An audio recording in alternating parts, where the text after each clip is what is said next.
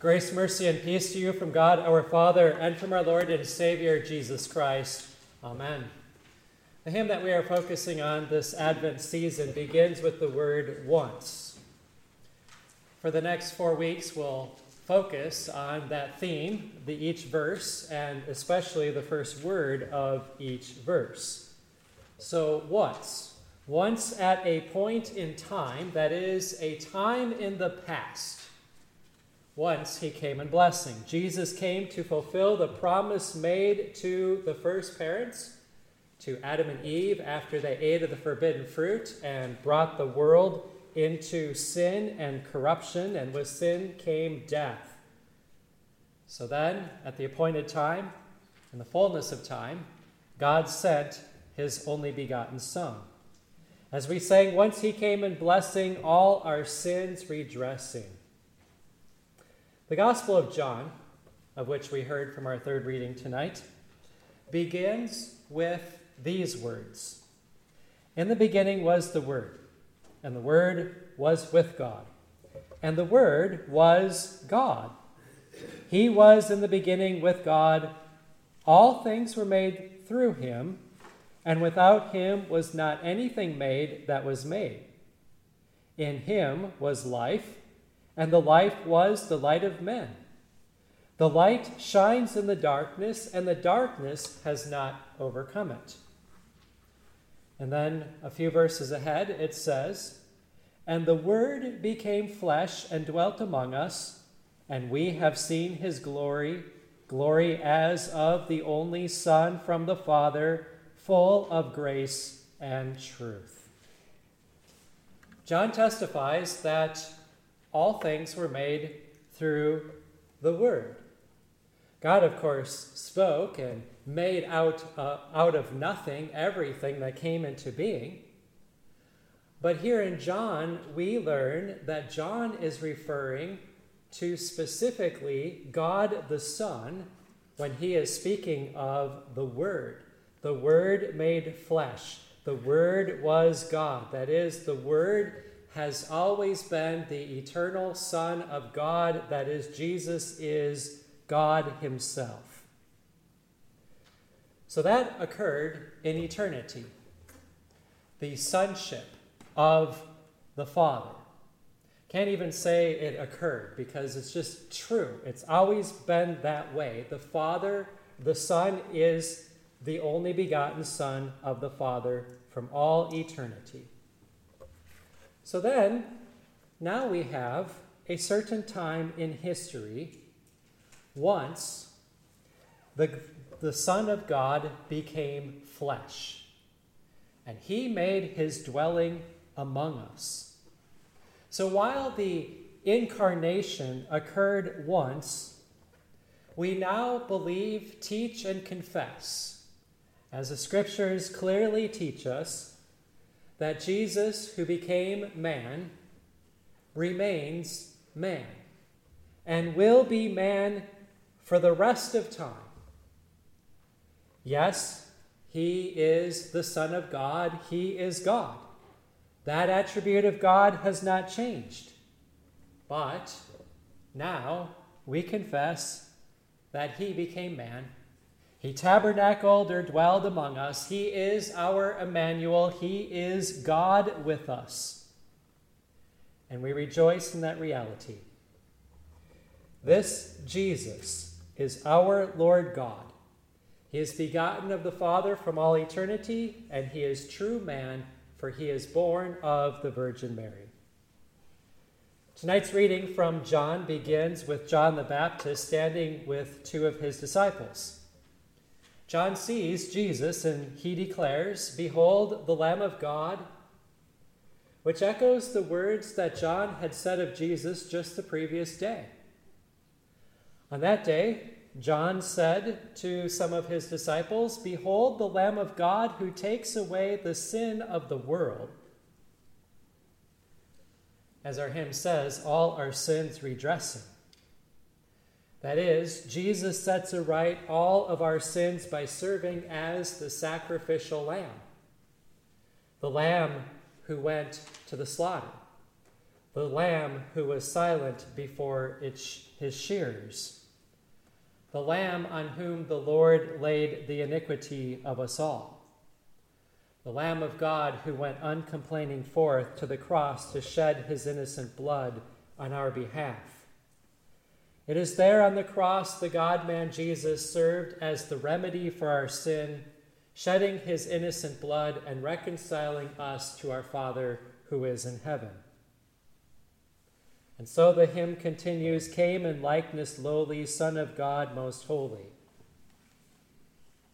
Surely that is an apt description of him, for he did bear our sins in his body, and he did go to the cross. Two disciples heard John say, Behold the Lamb of God.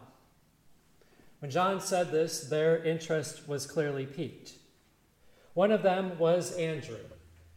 Andrew, as our gospel points out, was Andrew or Simon Peter's brother. These two disciples, Andrew and another disciple, followed Jesus. They asked him where Jesus was staying. For even the Son of God himself needs a place to stay, even a place to lay his head. Yet Jesus would later say, Foxes have holes and birds of the air have nests, but the Son of Man has nowhere to lay his head. Truly, Jesus came in likeness lowly. When John the Baptist saw Jesus and declared, Behold the Lamb of God who takes away the sin of the world, John also bore witness, recalling our Lord's baptism, and he said these words, which is right, recorded right before our gospel I saw the Spirit descend from heaven like a dove and it remained on him. I myself did not know him, but he who sent me to baptize with water said to me, He on whom you see the Spirit descend and remain, this is he who baptizes with the Holy Spirit. And I have seen and borne witness that this is the Son of God. This is the Son of God who goes to the prophet John the Baptist to be baptized. Now, when we are baptized into Christ, we put on Christ. We are clothed with his righteousness. We are buried with his death and raised in his resurrection. We die to sin and we rise to newness of life. As, as Peter will teach, baptism saves us. We are forgiven through baptism. God places us into his family, adopts us as his own in our baptism. But what about Jesus, who's already the Son of God, does not need to be adopted into God's family? What about Jesus, who already is righteous, who does not need to die to sin or rise to newness of life? Well, Jesus in his baptism was anointed. He is anointed to be the Messiah, the Christ, to bear our sin and serve as our substitute, so that he would die in our place in order to grant us the gift of life. What an amazing thing for God to do! That he became one of us, a true human being, so that he could shed his blood on the cross and redeem us from all sins, from death, and from the power of the devil Consider for a moment what things you would be willing to do for a stranger. If somebody you see needs food or clothing or a place to stay, are you quick to feed that person, to clothe that person, or to house that person? Even more important, are you ready to open your lips as Andrew did? and direct that person to your Savior Jesus? Or what would you do for someone who has done evil against you? Are you inclined to love that person, to do good to that person, and even accept responsibility for that person? We certainly are not predisposed to do such things, but that is precisely what Jesus has done for you. As we sang, Bore the cross to save us, hope and freedom gave us. If you have been working on this week's Bible verse, you will be familiar with these words. By this we know love, that he laid down his life for us, and we ought to lay down our lives for the brothers. In love, Jesus laid down his life for you. He saw your need, he came to your rescue. Once and for all, Jesus died for you. As it is written, we have been sanctified through the offering of the body of Jesus Christ once for all. Once he rose from the dead, never to rise again. As it is written, we know that Christ, being raised from the dead, will never die again. Death no longer has dominion over him. And once he accomplished your salvation, as it is written, he entered once for all into the holy places, not by means of the blood of goats and calves, but by the means of his own blood, thus securing an eternal redemption. Jesus' ministry, which he once did in the flesh, is a ministry that he continues to work even to our day. Even though our Lord Jesus Christ has ascended into heaven, he is not absent, but continues on as our Emmanuel. He serves as our great high priest. He hears our prayers and answers them. He calls us to himself so that we can gather around his gifts and receive his blessings. One of the earliest disciples to receive these blessings was Andrew. After meeting Jesus and learning where he is staying, Andrew went and found his brother Peter. And Andrew said to him, We have found the Messiah which means Christ or chosen one, anointed one.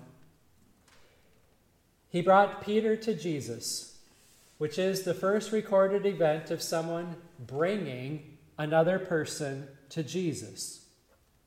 And in John chapter 12, Andrew also assists with the first recorded occurrence of someone bringing a Gentile, a Greek, to Jesus. When Andrew was called by Jesus, he left his nets and even his father and followed Jesus. After all, Andrew quickly learned the most precious one on earth is his Savior Jesus. And that's why Andrew led Peter to Jesus. And in a similar way, St. Andrew leads us to Jesus as we each year begin the new church year. Today, November 30th, is St. Andrew's Day because it is thought that he was martyred on this day in the year of our Lord 60. The church year always begins on the Sunday that is the closest to St. Andrew's Day, that is the closest to November 30th. And if you're halfway through a, uh, a week like we are right now on a Wednesday, then you know the church year begins on the Sunday before St. Andrew's Day. The color for today is not blue like we've been using for the color of Advent, the color of hope, but it is the color red because of the fact that Andrew died a martyr's death as he faithfully confessed the faith. Andrew did not want to, according to tradition, be cross- crucified in the same type of cross as our Lord and was crucified on an X shaped cross.